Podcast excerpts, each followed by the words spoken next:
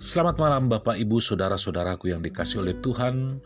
Malam hari ini kita bertemu kembali di Renungan Malam. Hari ini Jumat 31 Juli 2020. Tema kita pada malam hari ini, Kendalikan Dirimu.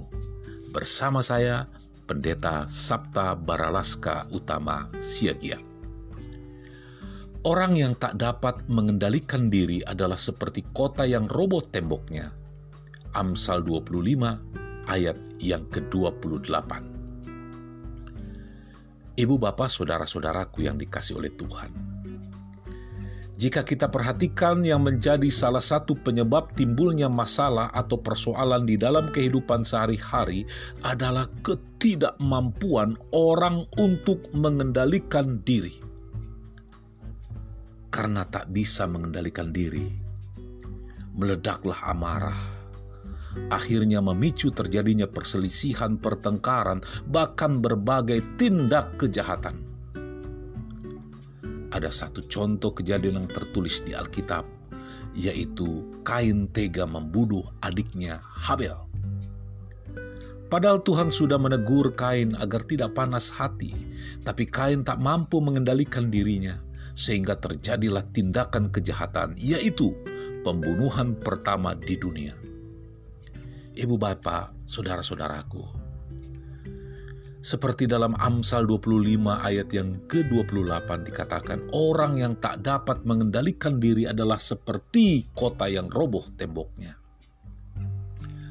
Artinya, bahwa orang yang tak dapat mengendalikan diri itu digambarkan seperti kota yang sudah roboh temboknya.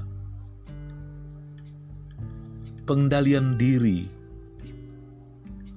seperti tembok perlindungan. Pada zaman dahulu setiap negara atau kota pasti memiliki tembok luar yang kokoh. Tembok tersebut berfungsi sebagai pagar dan juga perlindungan bagi kota dan penduduknya supaya terluput dari serangan musuh. Di situasi aman dan nyaman mungkin orang dapat mengendalikan dirinya dengan baik.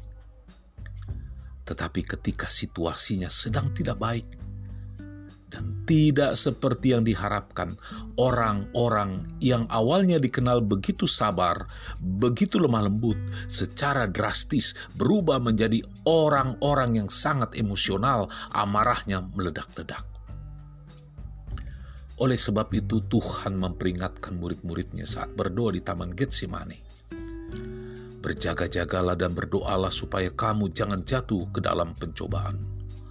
Roh memang penurut, tetapi daging lemah. Matius 26 ayat yang ke-41. Ibu, Bapak, Saudara-saudaraku yang dikasihi oleh Tuhan. Selama kita tidak dapat mengendalikan diri, selama kita tidak dapat menguasai daging kita, maka yang timbul adalah perbuatan-perbuatan daging yang bertentangan dengan firman Tuhan.